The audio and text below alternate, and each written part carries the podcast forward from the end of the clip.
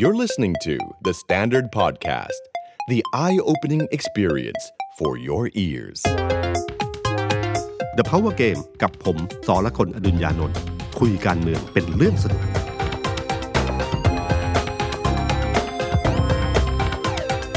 สวัสดีครับ ผมสอละคนอดุญญานนท์สวัสดีครับ ผมเอกธนกรวงศ์ปัญญาบรรณาธิการข่าวไทยของ THE STANDARD ครับ สวัสดีพี่ตุ้มแล้วก็สวัสดีคุณผู้ฟังนะครับ ผมก็กลับมาแล้วครับพี่ตุ้มครับ หายไปหลายหายไปหลายตอนครับ ให้ให้คุณออฟเป็นเป็นตัวแทนนะครับ แล้วก็ไปลงพื้นที่มาบ้างครับพี่ตุ้มอืมแล้วก็ช่วงนี้ก็ง่วนง่วนๆอยู่กับการเลือกตั้ง ก็เห็นพี่ตุ้มก็ไปสัมภาษณ์หลายคนมาเหมือนกัน เข้มข้นมากครับ ก็ไปสัมภาษณ์ครับเอ่อแคนดิเดตนายกรัฐมนตรีครับแต่ละคนก็ไล่มาตั้งแต่ต้นเดือนมาเรื่อยๆนะครับแล้วก็ปิดแล้วจช่อวบงนี้เรียบร้อยแล้วช่วงนี้ด้วยคุณทุกเศรษฐานะครับใช่ช่วงนี้ก็ทุกพักก็ลงพื้นที่หาเสียงหมดใช่ครับแล้วก็เวทีดีเบตก็เยอะมากใช่แล้วก็ประเด็นในเชิงสังคม หรือว่าประเด็นที่เกี่ยวเนื่องกับเรื่องการเมือง หมายความว่า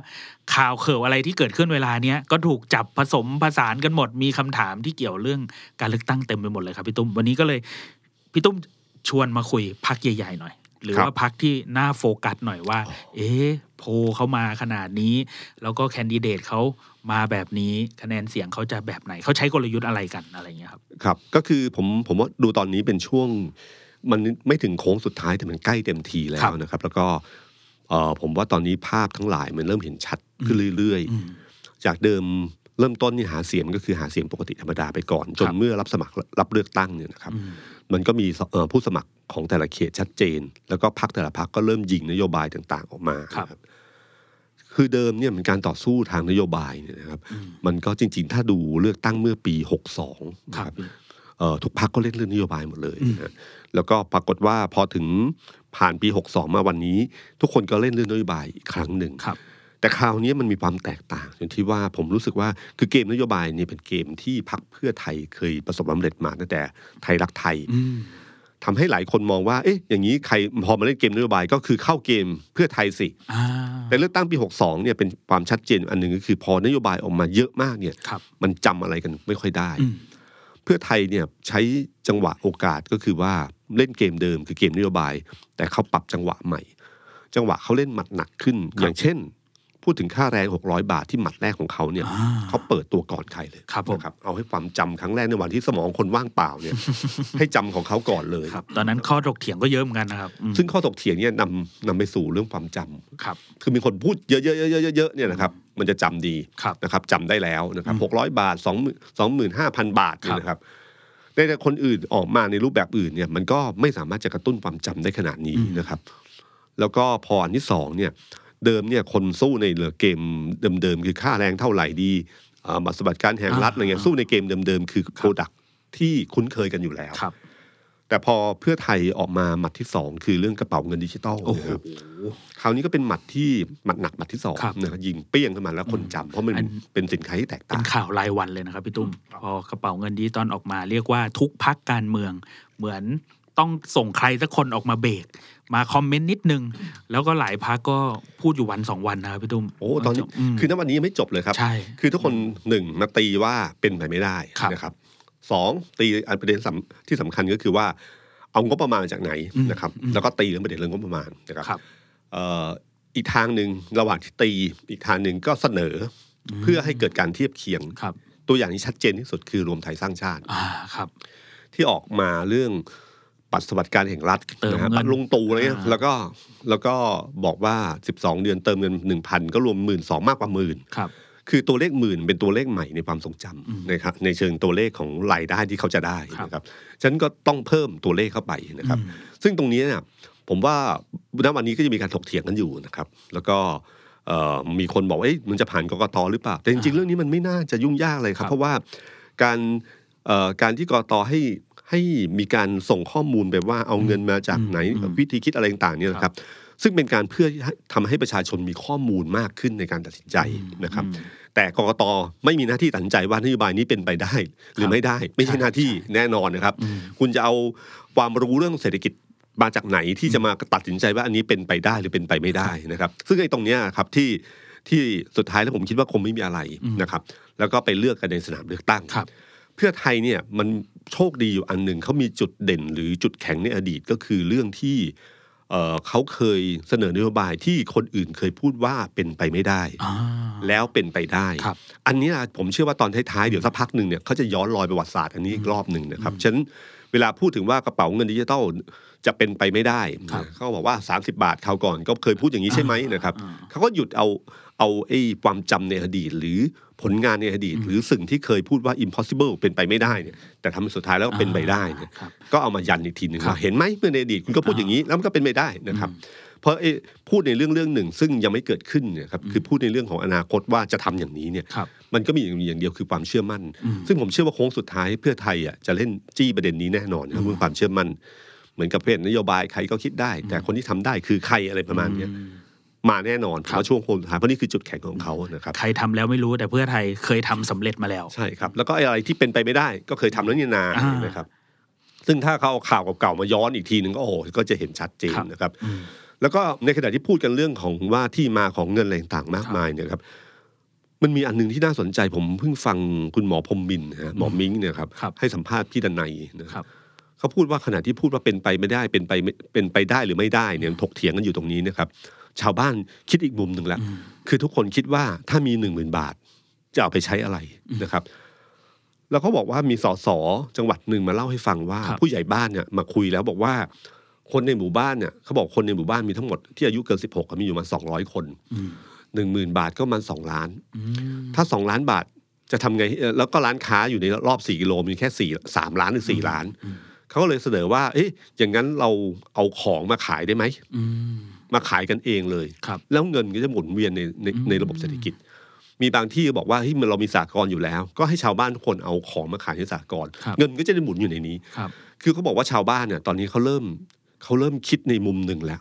ว่าถ้ามีเงินมากองอยู่จำนวนเท่านี้ เขาจะทำยังไงกับมันอืมที่ให้เกิดประโยชน์สูงสุดครับถ้าอันไหนที่มีการรวมกลุ่มอยู่แล้วเนี่ยเขาก็จะคิดเรื่องอื่นต่อไปด้วยนะครับ คือมองข้ามช็อตไปเลย แทนที่จะไปดีเบต แล้วก็โต้ว่าไอ้เงินทำได้ทำจริงทำไม่ได้ใช่ตอนนี้ก็คือพยายามพาไปหาภาพที่เคย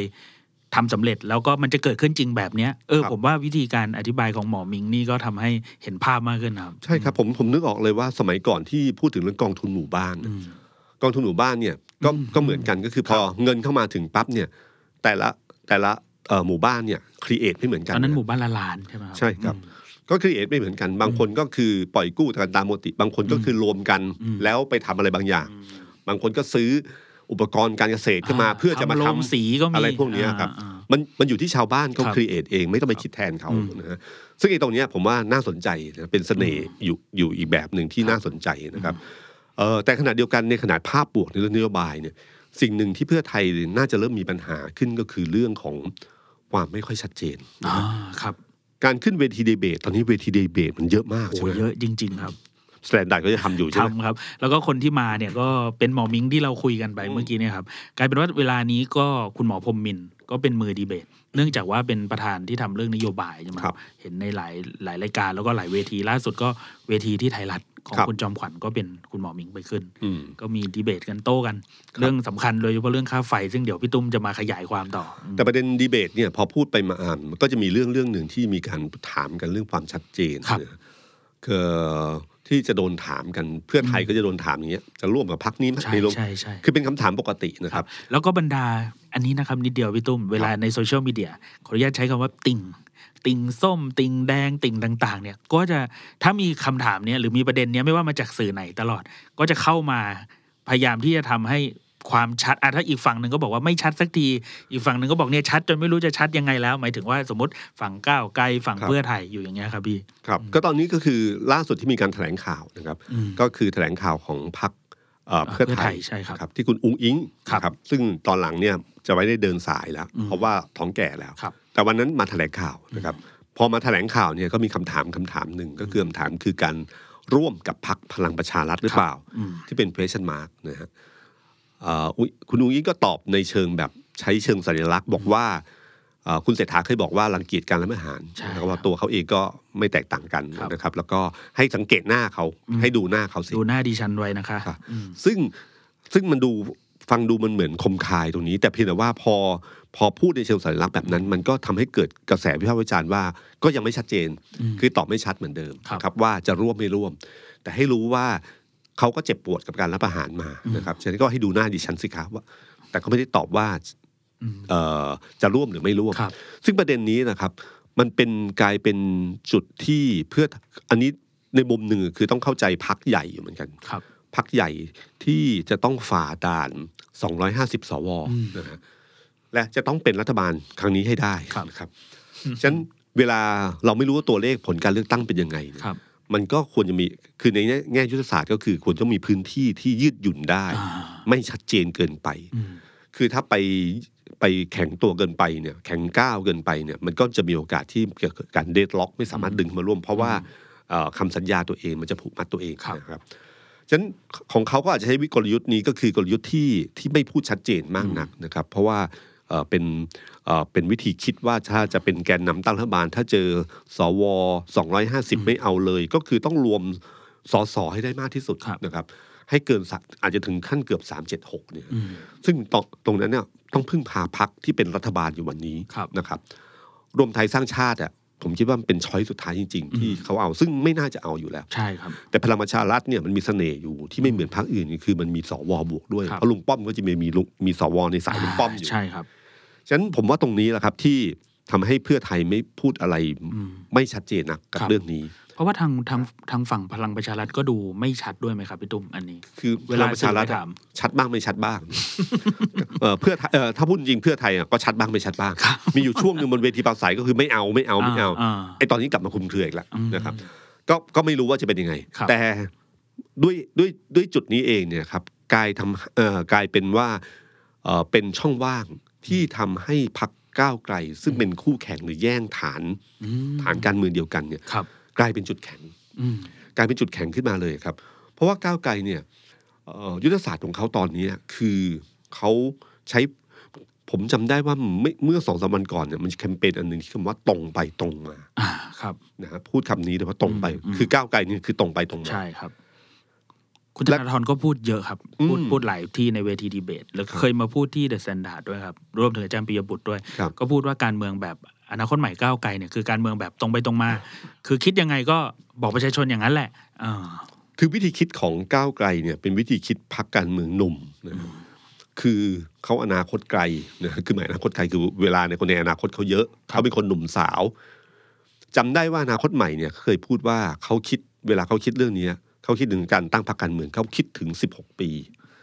คือวางไกลไปยาวถึงว่าไม่ใช่คิดกันว่า4ปีสิเขาคิดถึง16อืมฉะนั้นการที่คุณธนาธรโดนตัดสิทธิการเมือง คุณพิยบุตรตัดสิทธิการเมือง รออีก8ปี10ปีเนี่ยเขาก็รอได้อืมเวลาเป็นของเขานะคครัรับบแต่ขณะที่สสคุณนึกถึงพรรคเพื่อไทยแกนนำพรรคเพื่อไทยไม่ไม่รวมคุณอุ้งอิงนะฮะครับคนอื่นๆ โดยทั่วไป หรือพรรคอื่นๆ รวมไทยสร้างชาติ พลังประชารัฐแม้แต่ประชาธิปัตย์เนี่ยสิบปีนี่ไม่ไหวกันแล้วนะคครัรับบ แต่สิบปีเนี่ยก้าวไกลยังสบายมากเลยนะครับเช่นเวลาคิดแบบเนี้ยเขาสามารถจะตัดสินใจแบบสร้างทางเลือกใหม่ได้คือตรงไปตรงมาฉะนันก้าวไกลเนี่ยจะเด่นมากเรื่องนี้ ยุทธศาสตร์ของเขาที่ผมเห็นตอนนี้ก็คือว่า การที่มีผู้ช่วยหาเสียงเนี่ยทำให้คุณธนาธรกระโดดขึ้นมาครับ ในขณะที่เพื่อไทยใช้คุณนัทวุฒิเป็นผู้ช่วยหาเสียงเนี่ยใช้บนเวทีปราศัยใช่ครับเป็นหลักครับคุณธนาธรปราศัยก็มีอยู่อืมแต่เวทีดีเบตในต่างจังหวัดเนี่ยเขาขึ้นด้วยใช่ พอเขาขึ้นเนี่ย โอ้โหมันมันเหมือนกับตกลงมีขุนพลจำนวนมากอืมคือก้าวไกลเนี่ย พร้อมขึ้นเวทีดีเบตร้อยเปอร์เซ็นครับเพราะถามอะไรตอบได้เหมือนอับดุลเลยถามอะไรตอบได้ ถามอะไรตอบได้ คือถอไม่ตายใหม่ คือคือคือไม่ต้องลังเลแล้วครับต้องสร้างความกลุ่มเครือหรือหาวัฒวัฒกรรมหรือวัฒศิลป์ในการใช้คำเพราะเขาสามารถบอกได้เลยว่าเอาไม่เอาอืมอย่างล่าสุดเนี่ย คือเขาวางว่าถ้าเป็นในต่างจังหวัดเนี่ยเขาก็จะวางคุณธนาธรคุณวิโรธครับคือแต่ละคนนี่มวยชนทั้งนั้นเลยนะฮะอืมอืมแล้วก็คุณพิธาเนี่ยเดินสายในกรุงเทพครับกับสื่อต่างๆ ดีเบตเมื่อไหร่เนี่ย เชื่อนะครับ ติดต่อก้าวไกลง่ายที่สุด พร้อมส่ง พร้อมมากครับ ส่งแล้วก็มีคนส่งเยอะแยะครับเลยนะครับใช่จะเอาวิโรจน์จะเอาใครธนาธรจะเอาเขาเขาเคยพูดกับผมอะครับส่งได้ทั้งพักอะอืมเอาคนไหนก็ได้อืม นี่คือสิ่งที่แปลกมากนะครับครับ อนาคตใหม่เนี่ยตอนเลือกตั้งเมื่อปี 62เนี่ยอืมเราจำได้ไม่กี่คนนะครับ เราจำได้คือ คุณธนาธรครับคุณปิยบุตร คุณช่อสามใช่คนใช่ณวันนี้นะครับ หลังจากสี่ปีที่ทำการการเมืองมาในในในสภาเนี่ยครับก้าวไกลโอ้โหเขาเรียกว่าตายสิบเกิดแสนเลย คืออนาคตใหม่ตายไปก้าวไกลก้าวไกลเกิดเนี่ยนะคครัรับบตายสิบเกิดแสนเลยนะก็คือหลังจากที่เดิมที่มีอยู่สามคนณวันนี้อะครับ คุณเอาใครอีกอะคุณเอาพิธาก็ได้ คุณสามคนเก่ายังอยู่นะคครัรับบก็ช่วยหาเสียงครับ คุณเพิ่มใครมา คุณเพิ่มพิธาอ่าคุณเพิ่มวิโรจน์ลังสิมันต์โรมครับคุณเพิ่มวิโรธไอติม คุณเอาไอ้ติมอีกอ่าคุณจะเอาใครอะ ผมว่าเขาพร้อมมากเลยครับครับ คือดีเบตพร้อมกันหกสื่อนี่เขาส่งส่งได้หมดอะครบแน่นอนครับ ตอนนี้ผมเห็นก็คือว่าคุณพิธาเนี่ยจะเป็นตัวหลักครับดีเบตที่ไหนในสื่อใหญ่ ๆ ทั้งหลายอืมหรือที่ต้องชนเนี่ยคุณพิธาพร้อมชนครับนะฮะเพราะว่า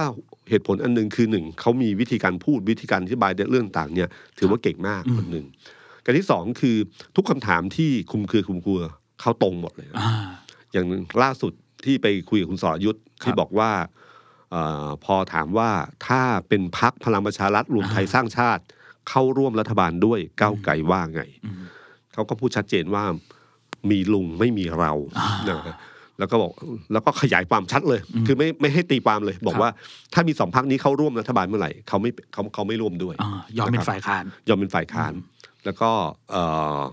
แล้วก็ขณะเดียวกันพอถามภูมิใจไทยครับเขาก็ชัดเจนว่าภูมิใจไทยก็ไม่ไม่ไม่เข้มข้นเท่ากับสองพักนั้นอ่าร่วมได้แต่ต้องมีเงื่อนไข อย่างครับเช่น มีเงื่อนไขว่าจะไม่ต้องจะไม่รับผิดชอบกระทรวงคมนาคมกับสาธารณสุขอ่านะฮะ ถ้ากระทรวงอื่นคุยได้อ่านะก็คือมันมีความยืดหยุ่นอยู่ครับอยู่อยู่แทบจะไม่ยืดหยุ่นอืมเพราะว่ายืดหยุ่นกันมากครับ ก็ก็เนี่ยครับก็คือคือครับเขาเขาค่อนข้างที่ชัดมากเนี่ยนะเหมือนเอาเหมือนเอาตัวนโยบายเป็นตัวตั้งด้วยไหมครับพี่ตุ้มอย่างเช่นบอกว่าเงื่อนไขถ้าเกิดจะร่วมรัฐบาลกับพรรคไหน แล้วจะเอาก้าวไกลไปด้วยเนี่ยหนึ่งต้องมีเรื่องปฏิรูปกองทัพอืมอ่าต้องมีเรื่องเอ่อ อะไรนะ ที่เขาบอกว่าไปเกี่ยวกับสมรสเท่าเทียมอ่สมรสเท่าเทียมอะไรอย่างเงี้ยครับ คือคือผมว่าเงื่อนไขของเขาเนี่ยมมีเงื่อนไขอยู่นะครับอืมแต่เงื่อนไขเขาอาจจะไม่ได้ไม่ได้ คือตอนนี้เขายังไม่ยังไม่ล็อกเต็มที่นะอ่าครับนะฮะอย่างไอ้อะไรที่เป็นจุดอ่อนของเขาอืมคือเป็นจุดแข็งของเขาในการหาเสียงอืมแต่เป็นจุดอ่อนในการร่วมรัฐบาล คือเรื่องมาตราหนึ่งหนึ่งสองเขาก็จะไม่ถือว่าเป็นเงื่อนไขครับการร่วมรัฐบาลนะฮะอันนี้อันนี้เป็นเป็นมิติ แบบไม่ค่อยเห็นในทางการเมืองกันนะครับใช่พี่ตุ้มเมื่อกี้ลองลองถามพี่ตุ้มดูนะครับว่า คือพักใหญ่ ๆ หรือพักที่เขามีคะแนนเสียงเยอะๆเนี่ยถ้าคิดแบบตัวเลขคณิตศาสตร์ทางการเมืองเนี่ย ทุกคนอยากได้เยอะก็อยากเป็นแกนนำตั้งรัฐบาลหมดใช่แล้วถ้ามีโอกาสเข้าไปอยู่ตรงไหน แล้วเป็นรัฐบาลได้เนี่ย ก็ส่วนใหญ่เราก็จะเห็นการจับมือผลประโยชน์ที่สมประโยชน์กันก็ แต่เนี้ยก้าวไกลบอกว่าถ้ามีแบบเนี้ยก็ยอมเป็นฝ่ายค้านได้ คือวิธีการคิดของก้าวไกลเนี่ยครับ เอ่อเป็นวิธีคิดที่แตกต่างจากวิธีคิดเดิม ถามว่าวิธีคิดเดิมเป็นยังไง ผมว่าไปอ่านในจดหมายของลุงป้อมฉบับล่าสุดอ่าที่บอกว่าการเลือกตั้งครั้งที่แล้วเป็นไงล่ะ แต่ละคนอืมที่พูดมาอืมนะครับอืมพรรคประชาธิปัตย์บอกว่าจะไม่เข้าร่วมกับคุณประยุทธ์อืมสุดท้ายหัวหน้าพักลาออกแล้วก็เข้าร่วมครับแล้วก็พูดถึงภูมิใจไทยนะครับ พูดถึงอะไรพวกเนี้ยครับอืมเพื่อให้พูดเหมือนกับว่าจริงๆนักการเมืองอะอย่าไปเชื่อตอนเนี้ยอืมสุดท้ายแล้วพอหลังเลือกตั้งก็จับมือกันอืมแต่ ก้าวไกลเนี่ยใช้จุดนี้กลายเป็นจุดแข็งที่สร้างความแตกต่าง ก็คือว่าไม่เหมือนพรรคอื่นครับตรงไปชัดเจนตรงไปอืมตรงมาชัดเจนว่าเอาไม่เอาเอาไม่เอาอะไร ซึ่งเป็นจุดแข็งที่ทำให้เจาะกลุ่มคนรุ่นใหม่ ที่เบื่อการเมืองแบบเดิมๆครับนะฮะก็โฟกัสอันเนี้ยอย่างเต็มที่อืมซึ่งขณะที่เพื่อไทยอาจจะมองคือสินค้าที่เป็น niche market กับ mass เนี่ยมันต่างกันตรงเนี้ยครับครับ mass เนี่ยต้องระวังอืมระวังทุกกลุ่มเป้าหมาย และบางทีเขาอาจจะต้องยอมสูญเสียบางกลุ่มเป้าหมายไป อย่างก้าวไกลเอออย่างเพื่อไทยวันเนี้ยคนรุ่นใหม่อะอาจจะต้องคิดเยอะมากขึ้นครับกว่าเดิม เขาอาจจะยอมที่จะเสียคนรุ่นใหม่ไปบ้างบางส่วนอืมเพื่อรักษาอันอื่นไว้อืมและรักษาเอ่อยุทธศาสตร์ในการวันที่ต้องร่วมรัฐบาลครับนะครับ คืออะไรที่ชัดเกินไปมันก็จะเป็นเดดล็อกเกินไปอืมนะครับฉะนันก้าวไกลผมเห็นอันนี้มากเลยนะครับ แล้วก็อีกอันหนึ่งก็คือว่าก้าวไกลเนี่ยผมรู้สึกว่าเขาใช้กลยุทธ์อันหนึ่งคือ เนื่องจากผู้สมัครแต่ละคนคือคนหนุ่มสาว ครับ ก็ใช้ความขยันเข้าสู้โอ้โห พอความขยันเข้าสู้เนี่ยก็คืออย่างในกทมเนี่ยครับ ยืนตามสี่แยกเลยไฟแดงทุกเช้า ผมผมเนี่ย ผมเนี่ยครับพี่ตุ้มอยู่ในกรุ๊ปสื่อของก้าวไกลเขาจะมีการส่งข่าวส่งอัปเดตอะไรต่าง ๆ ให้นักข่าว แล้วก็เราก็มอนิเตอร์ทวิตเตอร์ของผู้สมัครอะไรอยู่ถนนกันหมด ครับ สี่แยกคุณธีรชัยพันธุมาศเนี่ยครับเมื่อก่อนแกเป็นสสที่ทำเรื่องทำเรื่องตระกูลเรื่องกระทิงแดงอืมแล้วเสร็จแล้วแกก็เคยเป็นบัญชีรายชื่อ แกก็มาลงเขตในกทม แกก็ไปยืนอยู่ตามสี่แยกไฟแดงเรียกว่าทุกคนอืมแล้วก็หลายคนที่เคยเป็นเคยเป็นนักเคลื่อนไหวทางการเมืองครับพี่ตุ้มอันเนี้ยก็เป็นแรงส่งอีกอันหนึ่งคือไปยืนอยู่ใกล้ๆกับป้ายผู้สมัครพรรคอื่นเลยนะอืมแล้วก็มีการแบบมาเม้นต์มาแซวกันอะไรเงี้ยครับผู้สมัครพรรคอื่นก็บอกเออ ไม่เป็นไร ทำเลยได้อะไรเงี้ยครับ ก็เป็นวิธีแปลกใหม่เหมือนกัน แล้วก็มีการเปรียบเทียบกับการหาเสียงในญี่ปุ่นนะครับพี่ตุ้มที่ไปยืนอยู่ตามรถไฟฟ้าไปยืนอยู่ตามอะไรอย่างเงี้ย แล้วก็แบบเออทำให้ประชาชนเห็น ก็เป็นมิติใหม่ที่ไม่ไม่ค่อยเห็นความขยันนี้เท่าไหร่ครับใช่ครับก็คือไปอยู่ในจุดที่คนเยอะอืมๆนะครับแล้วให้แสดงเห็นว่าตัวเองเนี่ยลงพื้นที่จริงนะฮะแล้วก็ใช้ความสดความใหม่ตรงนี้ยให้เป็นประโยชน์นะฮะซึ่งผมว่าเอ่อถ้าใครเห็นบ่อยๆนะฮะเห็นบ่อยๆเนี่ย ก็จะเริ่มรู้สึกมีความเปรียบเทียบอยู่ในครับใจอยู่อืมได้ไม่ได้คะแนนเนี่ยไม่ไม่ไม่แน่ชัดอืมมากนักแต่มันเกิดความแตกต่างว่าลงพื้นที่จริงนะฮะเห็นผู้สมัครแล้วอะไรก็อย่างเงี้ยใช่ครับ แล้วก็อีกอันหนึ่งก็คือว่าอย่าลืมว่าตอนเนี้ยมันอยู่ในโลกโซเชียลมีเดียมันมีครับสื่ออยู่อืมอืมการลงพื้นที่เป็นประจำประจำประจำจำแล้วก็ถ่ายแล้วลงโซเชียลมีเดียเนี่ยครับมันก็ทำให้เกิดการรับรู้ที่กว้างขวางขึ้นอืมเออสังเกตไหมครับว่า t ิ k t o k ตอนเนี้ยก้าวไกลยึดแล้วก้าวไกลเยอะเยอะมากยึดจริงๆเยอะมากอืมยึด ผมคุยกับคุณพิธาครั้งก่อนเนี่ยครับคุณพิธาก็บอกเลย คือเนื่องจากว่าเขาศึกษาเรื่องอัลกอริทึมของโซเชียลมีเดียแต่ละอันนะครับ อย่างละเอียดมาก ฉันก็เขาเลยใช้วิธีนี้เลยครับ ก็เลยเริ่มก้าวเข้าไปสู่เรื่องของ TikTok มากขึ้นครับเอ่ออย่างมีคนผมไม่ได้ดูรายละเอียดนะแต่เห็นมีคนบอกว่าของคุณพิธาเนี่ย ในยุทธศาสตร์อันหนึ่งที่ไม่รู้ตั้งใจทำหรือเปล่าครับแต่ผู้หญิงหลายคนบอกว่า คุณพิธาบริหารเสน่ห์ใน TikTok มาก มีมีแง่มุมกุ๊กกิ๊กกุ๊กกิ๊กอะไรอ่าต่างๆ ที่เข้ามาใช่อันนี้ผมใช่ผมไม่ได้ดูนะครับแต่ผมครับฟังเข้ามานะครับ ไม่แน่ใจอันนี้ขอขอโทษทีถ้าถ้าไม่จริงนะครับแต่เพียงเขาบอกว่าคือจริงๆมันก็เป็นเรื่องธรรมดา เหมือนตอนที่ใครที่เอ่อใครที่หน้าตาดีของครับไม่ว่าผู้ชายผู้หญิงเนี่ยก็ใช้สิ่งเหล่านี้ให้เป็นประโยชน์ในการดึงดูดความสนใจมากขึ้นครับนะครับ แล้วก็อีกส่วนหนึ่งที่ผมว่าก้าวไกลทำให้มีการจับตามองมากขึ้น คือโพลมันเริ่มขยับอ๋อ จากเดิมที่คือคือโพลของก้าวไกลกับอนาคตใหม่ในอดีตคล้าย ๆ กันก็คือว่ากระแสบนโพลมีอืมแต่คนไม่ค่อยเชื่อว่าจะเกิดคะแนนจริงขึ้นมาได้ครับผมจำได้ว่าตอนสมัยอนาคตใหม่เนี่ยอืมแม้จะมีโพลเกิดขึ้น หมายถึงว่าคะแนนของคุณธนาธรอยู่อันดับต้นๆก็ครับตามที แต่นักการเมืองเก่าทุกคนก็ยืนยันว่าได้ห้าถึงสิบเสียงห้าถึงสิบเสียง แม้จะช่วงโค้งสุดท้ายก็ก็ยังพูดคำนี้อยู่นะฮะ ซึ่งแปลว่าจริง ๆ เขาไม่เชื่อว่ากระแสที่บนโพลตรงนั้นเนี่ยมันจะแปลมาเป็นคะแนนของสสเขต หรือสสอะไรพวกนี้ได้ยังไงบ้างนะครับครับแต่คราวเนี้ยโพลของเอ่อของไม่ว่านิด้าโพลที่เริ่มขยับ มีมติมติชนโพลที่ออกมาอ่าคุณพิธามันก่อให้เกิดอุปาทานขึ้นมารูปแบบหนึ่งครับก่อนหน้านั้นเนี่ยเพื่อไทยก็ใช้แลนด์สไลด์เนี่ยเป็นอุปาทานหมู่อืมเกิดนี้เป็นเรื่องกลยุทธ์ธรรมดานะครับทำให้เกิดความเชื่อว่าเป็นอย่างนั้นขึ้นมาเนี่ยครับ พอความเชื่อกันขึ้นมาเนี่ยกระแสทุกอย่างนะครับ พอมีความเชื่อว่าสมมติว่าเชื่อวันเนี้ยทุกคนเชื่อเกือบร้อยเปอร์เซ็นแล้วว่าครับเพื่อไทยมาอันดับหนึ่งอืมอันดับหนึ่งมาประเด็นที่สองแลนด์สไลด์หรือเปล่าอืมนะครับคำว่าแลนด์สไลด์หรือเปล่าเนี่ย พอพูดย้ำพูดย้ำพูดย้ำบ่อยๆเนี่ยครับมันก็เริ่มรู้สึกมีความเชื่อว่ามีสิทธิ์เป็นไปได้อืมจากที่เดิมเคยคิดว่าเพื่อไทยจากเดิมฐานอยู่ประมาณไม่ถึงร้อยห้าสิบเนี่ยครับประมาณร้อยห้าสิบการขึ้นสองร้อยนี่ถือว่าเยอะแล้วอืมสองร้อยนี่ก็ถือว่า เป็นพรรคที่สามารถชนะเลือกตั้งได้แล้วครับนะครับแต่สองร้อยกลายเป็นไม่พอ ความเชื่อใหม่ของเขาจะพูดแลนด์สไลด์แลนด์สไลด์เนี่ยคือสองร้อยห้าสิบกว่าอืมจากนั้นพูดถึงตัวเลขสามร้อยสิบครับขึ้นมาพอ310ดันขึ้นมา250กลายเป็นเรื่องปกติธรรมดามีโอกาสเป็นไปได้อืมโพลของนิดาโพลอะไรที่ผ่านมาที่เกิดขึ้นในช่วงนี้ก็เช่นเดียวกัน มันก่อให้เกิดความรู้สึกว่าเฮ้ยเออพอก้าวไกลเริ่มขยับขึ้นมา ตัวเลขนิดาโพลส่วนหนึ่งเนี่ย มันมีสองอย่างนะครับ โพลที่บอกว่าคะแนนนิยมในตัวบุคคลว่าครับใครเป็นนายกอืมนะฮะโพลที่สองก็คือโพลของพรรคว่าจะเลือกพรรคไหนอืมคุณอุ้งอิงเนี่ยตกลงส่วนหนึ่งเนี่ยเพราะว่ามีคุณเศรษฐามาแชร์อืมนะคุณเศรษฐาเริ่มเปิดตัวแล้วครับก็เริ่มเริ่มบุกไปตามเวทีต่างๆ คนรับรู้รู้จักมากขึ้นครับฉะนั้นกระแสของคุณเศรษฐาพอเขาเขาเปอร์เซ็นต์ก็เพิ่มขึ้นเขาก็ดึงคะแนนคุณอุ้งอิงลงธรรมดา คุณพิธาก็มีแซงครับแต่คุณพิธาแล้วก็คะแนนของพรรคเนี่ยบังเอิญมันขยับขึ้นอืม และที่สำคัญก็คือว่าในโซเชียลมีเดียเนี่ย Google Trend อะไรต่างๆเนี่ยการค้นคำว่าก้าวไกลหรือเรื่องราวเกี่ยวกับก้าวไกล มันเริ่มมาแล้วใช่เริ่มแซงครับเพื่อไทยแล้วอืมฉะนั้นในโลกแบบเนี้ยพอมันโลกของโซเชียลมีเดียมันเริ่มเกิดเนี่ยมันก่อให้เกิดความเชื่อขึ้นมาครับสิ่งที่ก้าวไกลกลัวมาโดยตลอดก็คือว่ากลัวว่ากระแสแลนด์สไลด์เนี่ยจะทำให้คนเลือกทางยุทธศาสตร์ ซึ่งเป็นสิ่งที่พรรคเพื่อไทยพยายามอืมโน้มน้าวให้ทุกคนเลือกทางยุทธศาสตร์ ว่าต้องชนะเด็ดขาดถึงจะล้มพลเอกประยุทธ์ครับและก็สามปอได้อืมนะฮะซึ่งก้าวไกลอะเจอเกมนี้ไปช่วงต้นๆที่เราเคยคุยกันว่าเขาจะพลิกออกจากเกมนี้ได้ยังไงใช่ใช่ไหมครับอืมพอมันมีความเชื่อใหม่ที่จากโพลที่เกิดขึ้น แล้วก็มีจากเอ่อกระแสต่างๆ ไม่ว่าลงพื้นที่หรืออะไรต่างๆมาก ๆขึ้นเนี่ย ถ้าคนในเขตนั้นเริ่มเชื่อว่า เอ๊ะเลือกก้าวไกลก้าวไกลก็มีสิทธิชนะนี่นะครับ การเลือกในยุทธศาสตร์ที่เพื่อไทยเสนอก็จะหายไปอื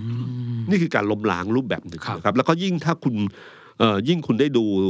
ดีเบต ดูเวทีต่างอืมๆเวทีช่องเจ็ดทุกครั้งเนี่ยพอเสร็จแล้วก็จะมีทำโหวตใช่ไหมฮะอ่าปรากฏว่าก้าวไกลชใช่นะทุกเวทีใช่ดีเบตเลยคครัรับบ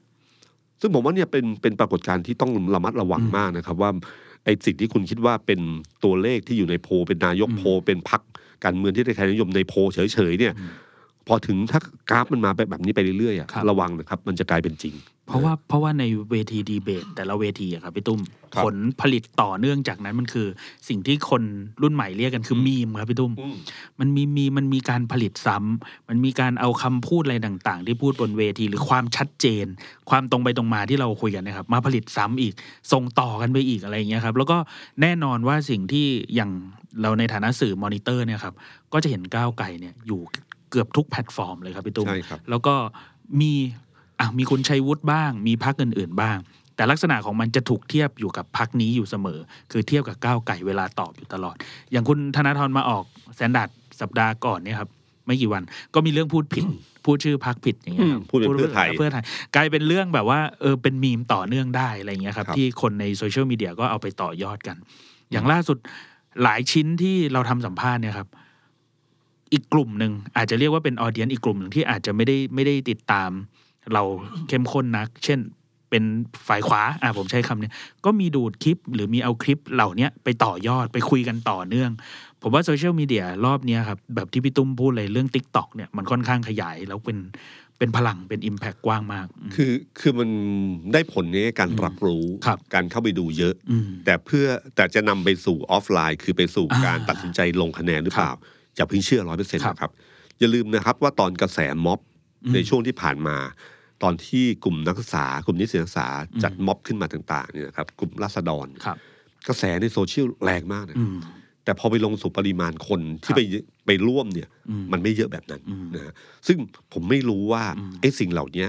มันจะแปลกลับมาครับได้หรือเปล่า อันนี้ทั้งหมดทั้งมวลเนี่ย ไปดูผลวันที่ใช่14 นะครับ ก็เลยเหมือนคุณชัยวุฒิพูดเนี่ยครับ บอกว่าเอ้ยโพลหรือว่าโซเชียลอะไรว่าไปแต่ลุงป้อมเนี่ยเป็นซอฟต์พาวเวอร์ของเขาครับเดี๋ยวถึงเวลาเดี๋ยวคะแนนมาแบบตอนพลังประชารัฐรอบปีหกสองก็เกิดขึ้นได้ใช่นะ คือจริง ๆ ก็คือต้องยอมรับนะครับว่าในขณะที่คุณพูดถึงคะแนนนิยมในโพลต่างๆ ที่ครับสำรวจมาหรืออะไรก็ตามทีเนี่ยมันจะมีตัวแปรในช่วง ในสนามจริงของการอืมเลือกตั้งครับไม่ว่าจะเป็นบ้านใหญ่ไม่ว่าจะเป็นหัวคะแนนอืมไม่ว่าเป็นความสัมพันธ์ในอดีตที่มีต่อกัน หรือแม้แต่กระสุนในครับช่วงท้ายๆอ่านะครับฉะนันพักที่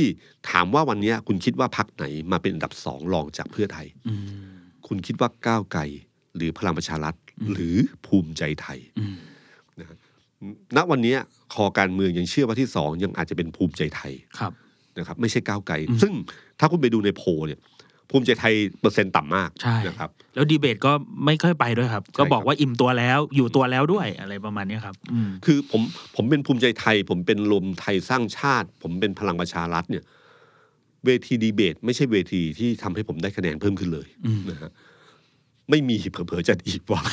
ซึ่งผมเชื่อว่าหลายพักคิดแบบนี้ครับครับฉะนันอืมมันจะเขาจะหลบอืมเหมือนกับสมัยก่อนเนี่ยครับ ถ้าเพื่อไทยหรืออะไรก็ตามที่เพื่อไทยไทยรักไทยอะไรก็ตามอืมทีเนี่ย ถ้าเขานำเขาก็จะไม่มาเลยอืมคุณยิ่งรักษณ์ก็ไม่เคยขึ้นเวทีดีเบตครับนะครับอืมเอ่อถ้าใครไม่มั่นใจในการที่เป็นคนคนที่แบบพูดเก่งอะไรอืเงี้มยอืมอย่างถ้าเป็นคุณสมัครเนี่ยคุณสมัครอาจจะยอมครับนะฮะแต่คุณสมัครถ้าตอนคะแนนนำเขาก็ไม่มาเลยนะครับอืมเขาก็คิดว่าคะแนนก็นำแล้ว เรื่องอะไรจะขึ้นเวทีเพื่อให้เสียอ่าคะแนนมีโอกาสเสียมากกว่าได้ครับนะครับอืมฉะนันดีเบตตอนช่วงท้ายๆเนี่ยครับผมเชื่อว่าจะมีผู้สมัครหลายคนที่คะแนนนำๆเนี่ยจะไม่มาครับแต่คนที่มาแน่นอนคือก้าวไกลเพ ราะก้าวไกลก็มั่นใจว่าดีเบตที่ไรเขาได้คะแนนทุกครั้งครับนะครับอืมเอ่อที่ที่ผมบอกว่าตอนเนี้ยที่สสก้าวไกลที่เริ่มขยันมากขึ้นอะไรต่างๆเนี่ยมันส่งผลสะเทือนต่อเพื่อไทยพอสมควรครับนะผมได้ยินข่าวว่าตอนเนี้ยมันเริ่มมีการจี้สสกทมอืมมันมีคำพูดคำพูดหนึ่งบอกว่า ตอนที่เราทำไอ้เรื่องแลนสไลด์ครับ พูดถึง 310 อะไรเงี้ยอืม มันต้องเป็นจิตวิทยาในเรื่องอุปอุปทานหมู่ครับซึ่งที่ผมเล่าให้ฟัง อืมคือทำให้คนส่วนใหญ่เชื่อว่าเป็นอย่างนั้นอืมไม่ใช่ไม่ใช่ไม่ใช่เพียงแค่ประชาชนทั่วไปเชื่อเฉยครับ ๆ แม้แต่ข้าราชการหรืออะไรก็ตาม ถ้าเชื่อเนี่ย ถ้าเขาเชื่อว่าใครมีโอกาสเป็นรัฐบาลเนี่ย เขาจะเริ่มวางตัวดีขึ้นทันที จากเดิมที่คิดว่าจะช่วยพัก ที่เป็นแกนนำรัฐบาลวันนี้อืมถ้ารู้ว่าหลังวันที่สี่แล้วเนี่ยอำนาจอาจจะเปลี่ยนมือเนี่ยครับเขาก็ต้องมารับระมัดระวังมากขึ้นอืมนะฮะแต่ในแง่ของประชาชนที่เชื่อแบบนั้นเนี่ยคือเขาต้องการให้เกิดกระแสความรู้สึกประชาชนคิดว่ามันเป็นแบบนั้นครับที่ใช้คำว่าอุทานหมู่อืมแต่เพื่อไทยบอกว่าตอนเนี้ย สสกทมหรือสสในพักหลายคนเนี่ยดันไปเชื่อจริงอืมแล้วก็ไม่ลงพื้นที่ คิดว่าชนะแน่อ่าๆเรื่องอะไรจะเหนื่อยแบบเปล่าตัวขาวเลยไม่โดนแดดเลยนั่นแหละครับเขาบอกว่าวิธีการดูครัง่ายบๆถ้าใครยังผิวขาวอยู่แต่ว่าไม่ได้ลงพื้นที่นะคครับรับก็เริ่มมีการจี้ให้ให้ลงพื้นที่มากขึ้นครับผมนะครับอืมเอ่อผมผมว่าตรงเนี้ยที่ที่น่าสนใจว่า ในช่วงเวลาอีกประมาณเกับ 20 วันเนี่ยมันยังมีเวลาในการแก้เกมกันได้อยู่นะครับฉะนั้นถ้าแก้เกมได้ทันเนี่ยคะแนนมันก็จะพลิกอีกรอบหนึ่งได้นะครับอืมโค้งได้ท้ายก็น่าสนใจนะครับ เพราะว่าพี่ตุ้มครับสัปดาห์นี้แล้วก็สัปดาห์ถัดไปอีกอีกไม่กี่วันเนี่ยเจ็ดพฤษภาคม จะเป็นเลือกตั้งล่วงหน้าก่อนอ่าเพราะว่าเหมือนจะเป็นยกแรกก่อน ผมเห็นหลายพักครับพี่ตุ้มก็เริ่มจะมีปลาใส่โค้งสุดท้าย แต่โค้งสุดท้ายหมายถึงว่าโค้งสุดท้ายก่อนเจ็ดพฤษภาเพื่อเอาคะแนนช่วงเลือกตั้งล่วงหน้าก่อน ผมเห็นก้าวไกลเนี่ยพรุ่งนี้ก็มีนัดแล้วครับแล้วก็ไทยสร้างไทยก็เริ่มมีนัดแล้วครับตอนนี้ แล้วก็สัปดาห์เนี้ยต่อเนื่องไปสัปดาห์หน้าเนี่ยคิวการหาเสียงทั้งของพลเอกประยุทธ์ทั้งของหลายคนเนี่ยแน่นมากอืมแล้วส่วนใหญ่ก็ไปหัวเมืองใหญ่ครับแล้วก็อยู่ในกรุงเทพก็เยอะอืมเหมือนกันเหมือนกับ อาจจะเป็นเรื่องของเลือกตั้งล่วงหน้าด้วยไหมครับพี่ตุ้มเลือกตั้งล่วงหน้าสองล้านสามที่ลงทะเบียนกันไว้สองอืมล้านสามก็คะแนนอืมอาจจะมีผลบ้างนะครับอืมอาจจะมีผลบ้างอืมแต่ผมว่าไม่ความรู้สึกของผมนะอืมผมรู้สึกว่าคนเนี่ยมันเริ่มตัดสินใจแล้วไปอ่าจำนวนเยอะเลยครับ เรียกว่ารอลงคะแนนอย่างเดียวแล้วนะครับฉะนั้นเจอคะแนนกลางๆเนี่ยผมไม่แน่ใจว่าจะมีอยู่ประมาณเท่าไหร่อืมที่ยังไม่ตัดสินใจอืมนะครับเอ่อผม ผมว่าตอนเนี้ยโค้งสุดท้ายอะจะมีผลอยู่บ้าง การปราศัยใหญ่ครั้งสุดท้ายนะครับมันจะปลุกเร้าความเชื่ออว่าพักที่ตัวเองเชียร์มีสิทธิ์จะชนะหรือเปล่าครับอะไรเงี้ยนะครับ แต่ตอนเนี้ยที่ผมเห็นพลเอกประยุทธ์กับพลเอกประวิตยเนื่องจากไม่ใช่นักการเมืองอาชีพเนี่ยครับครับทำให้เขาต้องมีการปรับตัวครั้งใหญ่นะผมว่าปรับตัวยิ่งกว่าคุณเศรษฐาครับนะครับ ก็คือจะต้องปรับตัวครั้งใหญ่โดยเฉพาะอย่างเช่นพลเอกประยุทธ์ที่ไปเล่นน้ำสงกรารอะไรอย่างเงี้ยนะครับครับ แล้วก็ผมว่าพักรวมไทยสร้างชาติก็คงคิดแล้วอืมว่า การที่จะให้ขึ้นเวทีปราศัยเหมือนพักอื่น ๆ เนี่ยอาจจะไม่ใช่พื้นที่ที่ทำให้พลเอกประยุทธ์ได้คะแนน แม้จะเคยประกาศว่าจะจะจะมาโค้งได้ท้าย ใช่ครับ แล้วก็เอ่อการจะขึ้นดีเบต ก็ไม่น่าจะใช่คหรับนทางที่ได้คะแนนอืมฉะนั้นสิ่งที่ผมเห็นพลเอกประยุทธ์ทำอยู่สองอย่าง อย่างที่หนึ่งคือเริ่มลงพื้นที่ อย่างเช่นไปตลาดอตกไปที่ต่าง ๆ เนี่ย อย่างเช่น จะไปเยาวราชจะไปอะไรต่างๆเนี่ยอืมคือเขาเชื่อว่าเขาเดินแล้วมีสิทธิ์ได้คะแนนอืมปลุกให้คนเห็นว่าจริง ๆอะคะแนนนิยมเขามีนะอืมนะครับ อันที่สองที่เขาทำก็คือว่าการให้สัมภาษณ์กับสื่อครับแต่ไม่ดีเบต คือสัมภาษณ์เฉพาะอ่าแล้วก็เลือกพอสมควรครับนะครับเขาเริ่มเปิดตัวที่ผมเห็นเริ่มมีคุยกับคุณเปลวสีเงินอ่าคุณแอนจินดารัตน์ครับที่อมรินทร์ทีวีครับนะครับแล้วก็เริ่มผมว่าก็เริ่มขยับมาเรื่อยผมเห็นวันนี้เวิร์กพอยต์ครับครับพี่ติ่งอืมๆอืม ซึ่งอยากจะรู้ว่าถ้าเขาเขาจะไปทุกทุกครับสื่อหรือเปล่า เราก็รออยู่เหมือนกันนะครับรอบอยู่ใช่ไหมรออยู่ครับครับ ก็ก็ถ้าในสัมภาษณ์เนี่ยคือถ้าโดนบี้หนักๆเนี่ยครับผมก็ไม่รู้ว่าจะเป็นยังไงบ้างอืมนะครับ แต่พลเอกประยุทธ์ก็เลือกใช้วิธีการนี้ การเลือกไปอยู่ในสื่อที่เขาเขาคิดว่าเขาเป็นฐานของเขาอยู่แล้วคเนี่รัยบก็คือเป็นการย้ำจุดนี้ไปเลยอืมเพราะคนที่เชียร์ก้าวไกลเพื่อไทยยังไงก็ไม่ก็ไม่เทคะแนนให้เขาแน่อืมเขาก็เลือกกลุ่มนี้เลยครับ แย่งกลุ่ม เหมือนกับก้าวไกลกับเพื่อไทยที่แย่งกลุ่มเดียวกันครับ ของเขาก็ไปแย่งกลุ่มพลังประชารัฐประชาธิปัตย์อืมกลุ่มฐานพวกนี้แหละครับ คือสิ่งที่ผมว่าพลเอกประยุทธ์จะเดินจะเดินสายเพื่อจะหาคะแนนเสียงนะครับ แล้วก็ส่วนพลเอกประวิตยครับครับพลเอกประวิตยเอ่อก็ยังนึกทางแกไม่ออกนะคือคือจะเดินก็มีการเดินสายขึ้ครันบเวทีบ้าง แต่ผมไม่รู้ว่าตรงไหนที่ทำให้ได้คะแนนอ่า ผมว่าพลเอกเอ่อพลังประชารัฐอะหัวใจสำคัญน่าจะใช้คล้ายๆกับภูมิใจไทยอืมก็คือก็มีพื้นที่ที่เป็นสสเขาอยู่แล้วครับก็ใช้ตรงนั้นแหละครับอืมหาไม่ต้องอาศัยบารมีลุงป้อมอะไรเท่าไหร่แล้วครับอืมใช้ตัวของผู้สมัครตรงนั้นเองเนี่ยหาเสียงเลยครับลุงป้อมก็ผมก็เห็นก็เริ่มออกสื่อเยอะเหมือนกันนะอืมตั้งแต่คุณสรยุทธ์ใช่ไหมครับ แล้วก็มาคุณสุทธิชัยหยุ่นอืมเออคุณก็แต่ละรอบนี่ก็เกือบเป็นชั่วโมงเหมือนกันนะครับพี่ตุ้ม แล้วก็พี่ตุ้มเองก็เคยสัมได้สัมใช่ภาใช่ษณ์ครับคุณสัเอมกประภาษวิณ์ตตอนยด้วยตอนนั้นผมสัมภาษณ์แรก ๆ เสยังพวกกลุ่มนั้นยังแบบเอออะไรอะขอให้คุยเฉพาะไลฟ์สไตล์ครับคุยเรื่องทำกับข้าวอย่างเดียว ผมก็วันเนี่ยนั้นยังวันนั้นได้กินอะไรนะครับพี่ตุ้มอ๋อผัดซีอิ๊วผัดอซีร่อยไหมครับ ก็ใช้ได้ครับ ครับครับก็รสชาติก็เข้มข้นนะฮะเข้มข้นใช้ได้ได้ดูอยู่ครับ ได้ครัดูบอยู่ครับอืมก็ก็คือไม่ได้สัมภาษณ์แบบ คือไม่ได้อืมสัมภาษณ์แบบชกหนักๆแบบคุณครับสรยุทธ์แบบอะไรพวกเนี้ยครับ แล้ววันนี้อยากเจออยากเจอเสคนนั้นมากเลยอ้าวไหนบอกให้เบาๆ คือถ้าหนักก็สนุกอะครับอ่าเท่านั้นแหละครับครับครับ แล้วก็ผมคิดว่าในช่วงที่เรากำลังคุยกันเกี่ยวกับเรื่องการไปดีเบต หรือว่าการแบบว่ายุทธศาสตร์ของแต่ละพักเนี่ยผมเห็นมันมีตัวแปรอื่นที่โผล่ขึ้นมาเหมือนกันครับพี่ตุ้มครับอันหนึ่งที่หลายวันก่อนในยคนพูดถึงกันเยอะมากก็คือเรื่องค่าไฟโอ้โหต้องบอกเลยว่าเป็นเหมือนกับ ร้อนแล้วเนี่ยก็ร้อนในทางการเมืองด้วยครับพี่ตุ้มใช่แล้วก็ครับหลายพักก็ใช้โอกาสเนี้ยในการออกมาออกมา ผมใช้คำว่าถล่มเลยแล้วกันครับ ว่าเอ้ยทำไมค่าไฟมันแพงแบบนี้จะแก้ยังไง พูดจนไปถึงเรื่องกลุ่มทุนอะไรพวกนี้ด้วยครับมคือค่าไฟเนี่ยมันเป็นเรื่องที่ประชาชนทุกคนสัมผัสเลยทัครันบที ว่าตัวเลขมันขึ้นอยู่มโหฬารอืม แล้วอย่าลืมว่าโครงสร้างของค่าไฟเป็นโครงสร้างที่ซับซ้อนซับซ้อนจริงครับที่ยากต่อครับการเข้าใจมากว่าอ่าทำไมผมใช้เท่านี้ แล้วครับพอผมใช้เพิ่มขึ้นมันเป็นเท่านี้อืมทำไมไม่เป็นบรรจัตยางครับทำไมมันถึงเป็นอย่างนั้นนั้นตัวเลขที่เราเห็นก็คือว่าจากเดิมที่ใช้เอ่อสมมติผมเอ่อสมมติว่ามาสักสามพันครับอยู่ดีตัวเลขมันขึ้นไปห้าพันอืมเจ็ดพันคือขึ้นจนตกใจอะคครัรับบพอความตกใจนี้เกิดขึ้น แล้วตกใจโดยที่เงินต้องออกจากกระเป๋าเนี่ยอืมมันตกใจเป็นสองเท่าใช่นะครับ ก็เริ่มตั้งคำถามขึ้นมาว่าเฮ้ยทำไมเป็นอย่างนี้อืมแล้วพอมีเวทีดีเบตก็มีการพูดถึงเรื่องนี้ขึ้นใช่มาอืมแล้วหลายคนก็เอาเรื่องเนี้ยไปโพสต์ในโซเชียลมีเดียทั้งหลายโอ้โหก็เลยเยอะมากเกิดกระแสแบบอืมครั้งใหญ่เลย มันกลายเป็นอะไรก็ไม่รู้ที่อยู่ดีเกิดขึ้นมา แล้วก็ครับถล่มเขารัฐบาลทันทีอืมพลเอกประยุทธ์ก็ต้องรับผิดชอบโดยปริยายครับเพราะในฐานะนายกรัฐมนตรี และคุมเรื่องพลังงานโดยตรงด้วยครับแล้วรัฐมนตรีที่คุมพลังงานทั้งหมดก็อยู่รวมไทยสร้างชาติด้วยใช่ ปัญหาก็เลยคำถามนี้ก็เลยต้องการหาคำตอบอืมซึ่งพลเอกประยุทธ์ก็ตอบให้สัมภาษณ์ที่รัฐเอ่อที่ทำเนียบรัฐบาล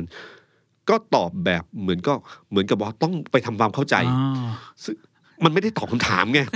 แล้วคนก็รู้สึกว่าต้อทำงไมไปดูเกิดต้นนี้ทุนหน่อยต้องไปดูว่ามันตรงไหนมันแก้ได้ยังไง ผมมาแนะนำให้ไปฟังของคุณสุดารัตน์ที่ที่พูดในรายการของคุณจอมฝันอ๋อนะที่ครับไทยรัฐทีวีอืมอืมคุณสุดารัตน์พูดดีมาก เล่าโครงสร้างของ ของเรื่องนี้ง่าย ๆเลยครับนะครับ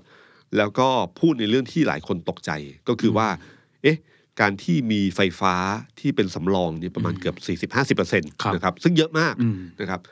ในวันที่เศรษฐกิจดีไม่มีปัญหาอืมวันที่เศรษฐกิจเริ่มดีเนี่ยต้องรีบคิดเรื่องนี้ทันทีเลย เพราะไฟฟ้าเป็นเรื่องสำคัญมาครักบดับไม่ได้เลยอืนะมอุตสาหกรรมมันกำลังขยายตัวอะไรต่างอืมๆไม่ได้เลย ต้องมีสำรอง แต่พอวันหนึ่งเนี่ยเศรษฐกิจเริ่มแย่ลงเนี่ยสัญญาเหล่านั้นเนี่ย ได้มีการเจรจาบ้างหรือเปล่านะครับอืมสุดท้ายแล้วเนี่ยวันนี้กลายเป็นว่าโรงงานที่สร้างเสร็จได้เงินฟรีๆเพราะทำสัญญารัฐบาลแล้วอืมโดยที่ไม่ต้องผลิตสักเมกอืมไม่ต้องผลิตสักเมกะวัตต์เลยครับนะครับ ก็ได้เงินอืมซึ่งตัวเลขข้อมูลนี้เป็นข้อมูลที่เอ้ยผมฟังแล้วก็ตกใจ แต่ครับแต่ผมไม่รู้ข้อมูลละเอียดมันคืออะไรอืมแล้วขณะเดียวกันเนี่ยเอ่อมันก็ทำให้ตัวเลขอีกตัวเลขหนึ่งที่มีการคุยกันต่อมา ก็คือว่ามีสื่อต่างๆก็ไปหยิบตัวเลขมาว่าครับเอ่อมาเอ่อ นักธุรกิจคนที่ทำเรื่องพลังงานครับใหญ่คนหนึ่งอืมรวยขึ้นร้อยสี่สิบเปอร์เซ็นต์อ่าภายในเวลาห้าห้าปีครับ ซึ่งธุรกิจใหญ่ ๆ นะครับ การขึ้นจากอ่าผมพูดในเชิงธุรกิจล้านขึ้นมาเป็นสองล้าน ในเชิงธุรกิจนะครับ ไม่ใช่เรื่องยากอืมมากเท่าไหร่ ขึ้นเป็นสิบจากล้านเป็นสิบล้านยากนิดหนึ่งอืมจากตัวเลขขยับยิ่งใหญ่เท่าไหร่อะการก้าวขึ้นมาทิ้งสิบเปอร์เซ็นห้าเปอร์เซ็นต์อืม ยากขึ้นเรื่อยครับๆไม่เหมือนเล็กอืมๆฉะนั้นการสมมติว่าคุณมีเป็นหมื่น แล้วคุณขึ้นมาเป็นสองหมื่นภายในห้าปี ผิดปกติอืมนะฮะสิ่งเหล่านี้นะครับที่ทำให้คนเกิดความรู้สึกว่าเฮ้ยมันมีอะไรที่อืมผิดปกติขนาดนี้เกิดขึ้นในรัฐบาลแล้วนำไปสู่ค่าไฟที่แพงขึ้นครับ รัฐบาลได้แก้อะไรหรือเปล่าอืมได้ทำอะไรกับมันบ้างหรือเปล่า อันนี้ก็คือ question mark ที่เกิดขึ้น แล้วบังเอิญมันเกิดขึ้นจากช่วงเวลา ที่ก่อนจะลงคะแนนเสียงเลือกตั้งอ่าลงคะแนนเลือกตั้งครับเนี่ยนะครับ ที่ตรงนี้แหละครับ ที่พรรครวมไทยสร้างชาติ และพลเอกประยุทธ์จะเหนื่อยเพิ่มขึ้นครับโดยปริยายอืมอยู่ดีๆ มันก็เกิดขึ้น ใครจะไปนึกว่าวันนี้เอ้ยเริ่มมีการคุยแล้วว่าอ่า จะมีการลดค่าไฟครับอ้าว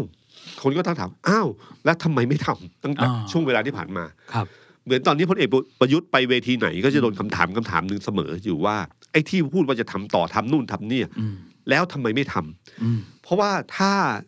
คุณแค่เพียงแค่สี่ปี เราพูดได้ว่า เอ้ย เวลาสี่ปีมันสั้นไปครับฉะนันนโยบายของเราในการหาเสียงเลือกตั้ง เราจะทำอย่างนี้นี้นี้นี้ครับเพราะสี่ปีอะมันไม่พอที่จะทำเหล่านั้นได้ แต่คุณแปดปีครับจริงๆแล้วตอนนี้เก้าด้วยนะครับอ้าวนับเลขจริงๆเนี่ยเก้าฉะนันเข้ามาสู่ปีที่เก้าแล้วครับซึ่งยังบอกว่าอ๋อยังไม่เสร็จ คำถามก็คือว่ามันยังไม่เสร็จ เพราะคุณทำช้าเกินไปหรือว่าอืมหรือคุณไม่คุณไม่เคยคิดเลยในช่วงเวลานั้นอืมเพิ่งมาคิดตอนหาเสียงเลือกตั้งหรือเปล่านะครับก็นี่คือคำถามที่ผมว่าลุงตู่ก็จะเจออีกรอบหนึ่ครังบโดยปริยายเอ่อช่วงโค้งสุดท้ายเนี่ยต้องระมัดระวังมากนะครับ พายุที่อยู่ในสนามเลือกตั้งที่ครับที่มีอยู่แล้วแข่งกับนโยบายแข่งอะไรเงี้ยอืมมันไม่ยากเท่าไหร่ เพราะเรารู้อยู่แล้วว่าเกมมันคืออะไรครับ แต่สิ่งที่น่ากลัวก็คือ พายุที่ก่อตัวโดยที่คุณไม่คิดมาก่อนอ่าว่ามันจะเกิดขึ้นมา แล้วคุณต้องรับมันเต็มๆเพราะคุณรับผิดชอบในสิ่งเหล่านี้ เจอพายุค่าไฟเข้าไปครับ ใช่ครับ บางคนบอกบางคนบอกว่าก็มันร้อนอะก็เลยต้องใช้ไฟเยอะ คือคืออืมคือการไฟฟ้าก็พยายามอธิบายเรื่องนี้ด้วย มันฟังขึ้นไหมครับพี่ต้อมก็ที่ผมบอกนะครับก็คือเนื่องจากโครงสร้างเนี่ยเป็นโครงสร้างที่ซับซ้อนอืมเราชอบคิดอยู่เสมอว่าถ้าเราใช้ร้อยหน่วยครับจ่ายหนึ่งพันถ้าเราใช้สองร้อยเราควรจะจ่ายสองพันอืมนี่คือมันจัดยางพื้นฐานครับแต่ถ้าพอใช้สองร้อยปั๊บคุณจ่ายสามพันหรือสี่พันอืมคุณเริ่ม สงสัยแล้วว่าทำไมนะฮะแล้วก็เราก็รู้อะพอเรารู้ว่าข้อมูลอันหนึงคือไอ้สำรองที่เยอะเกินไปอืมการสำรองเยอะเกินไปอะมันเท่ากับว่าเราจากเดิมมีอยู่ร้อยคุณสำรองร้อยห้าสิบอืมค่าไฟคุณใช้ร้อยหนึ่งใช้แค่แปดสิบเนี่ย แต่คุณต้องหารด้วยร้อยห้าสิบอ๋อ คือเอาร้อยห้าสิบหน่วยเนี่ยมาใส่เข้าไปอืมที่เขาเรียกว่าค่า FT ค่าอะไรต่างๆเนี่ยครับมันมาจากสิ่งเหล่านี้ครับฉะนั้นถ้าคุณบริหารตรงนี้ให้น้อยลงอยู่ในพอเหมาะพอควรอืมอย่างเช่น 30%ไอ้ตัวนี้ก็จะลดลงทันทีเท่าไหร่ครับนะครับ สัญญาเซ็นไปแล้วถามว่าช่วงที่ผ่านมาได้เคยมีการเจรจาบ้างไหมอืมนะครับ บางอย่างเราไม่มีเงื่อนไข อำนาจรัฐมันมีอยู่ครับครับ มันอยู่ที่ว่าไม่ใช่ว่าไม่เป็นธรรมกับเอกชนอืมแต่เอกชนก็ต้องเป็นธรรมกับรัฐบาลด้วยอืมไอ้เซ็นสัญญาไปเมื่อวันก่อนเนี่ยก็คือเราคิดว่ามันจะขึ้นอืมพอมันไม่ขึ้นเนี่ยนะครับเศรษฐกิจมันไม่ได้โตขึ้นแบบนั้นเนี่ยอืมก็สามารถคุยได้ ก็เมื่อคุณไม่ผลิตทั้งสเปคหนึ่งเนี่ย คุณไม่มีคอสค่าใช้จ่ายเนี่ยอืมมันสามารถเจรจาได้อ่าคำถามคือเจรจาหรือเปล่า และทำไมถึงไม่เจรจาอืมนะครับ เพราะคุณก็รู้อยู่แล้วว่าตอนนี้การเลือกตั้งมันครับเกิดขึ้น แล้วสุดท้ายปลายทางคือประชาชน เป็นคนที่รับภาระนี้อยู่ ใช่ครับ อันเนี้ยคือพายุเหล่านี้ไม่รู้ว่าอีก 20 วันจะเกิดอะไรขึ้นบ้างนะครับครับ อันนี้ก็คือตัวแปรหนึ่งทางการเมือง แต่การเมืองนับจากนี้ไปเข้มข้นแน่นอนอืมทุกนาทีทุกทุกชั่วโมง ทุกวันมีความเปลี่ยนแปลงเกิดขึ้นอยู่เสมอนะครับ แล้วก็ผมว่าการเลือกตั้งวันที่ 14พฤษภาคมนี้ ผมว่าวันนั้นจะเป็นวันที่ที่สนุกมากแล้วก็หลายคนก็สร้างความหวังไว้นะครับครับว่าจะมี การเปลี่ยนแปลงครั้งใหญ่ทางการเมืองเกิดขึ้น สวัสดีครับ The Standard Podcast เปิดหู เปิดตา เปิดใจ เปิดโลก